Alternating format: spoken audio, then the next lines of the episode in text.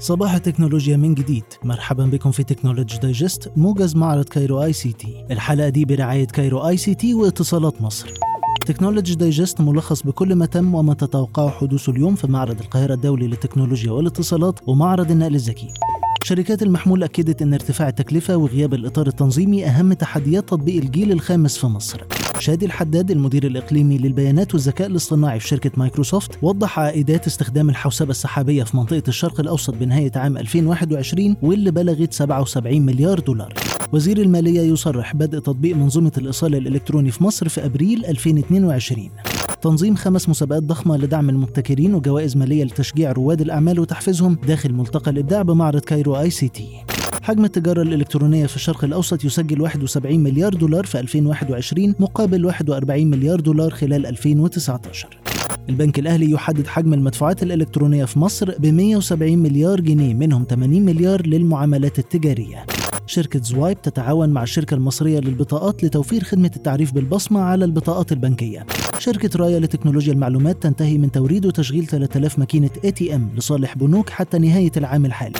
معرض كايرو اي سي تي بيواكب كل التطورات التكنولوجية عشان كده بيتعاون مع كاش كول لتوفير خدمات شراء لا نقدي لزواره للمأكولات والمشروبات. هواوي عرضت خلال مشاركتها في معرض كايرو آي سي تي تقنية آيديا هاب وهي منصة متكاملة لتعزيز الابتكار واللي بتتوافق مع مشروع الدولة لتطوير التعليم. ديجيتال بلانتس بتوقع بروتوكول تعاون مع مجموعة بنيا لتقديم باقات حصرية جديدة بهدف التوسع في أفريقيا والشرق الأوسط خلال 2022.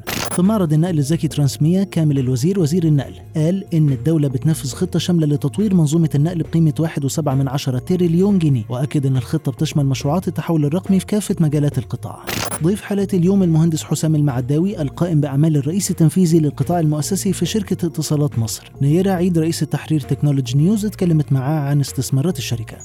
سألناه عن حجم استثمارات الشركة قال إنها 5 مليار جنيه. السوق المصري سوق واعد واتصالات مصر عندها خطط كبيرة للتوسع في السوق ده. استراتيجية قوية وفريق عمل ممتاز. نخطط لضخ استثمارات خلال العام القادم 2022 تزيد على 5 مليارات جنيه. نحن ملتزمون بدعم خطط الدولة. للتحول الرقمي والتحول الرقمي بطبيعة الحال يعتمد بشكل كبير على خدمات نقل البيانات. تخصص اتصالات مصر الجزء الأكبر من استثماراتها في دعم وتطوير الشبكة لكي نستمر في تقديم أفضل خدمة للعملاء. وعن إمكانية استفادة الشركة بشركة أبراج مصر الجديدة في الأبراج التشاركية قال نموذج شركة الأبراج ده معمول بيه في مركز كتيرة في أوروبا. وأمريكا. وهو نموذج لو اتعمل بشكل ناجح هيكون له تأثير إيجابي جدا على السوق.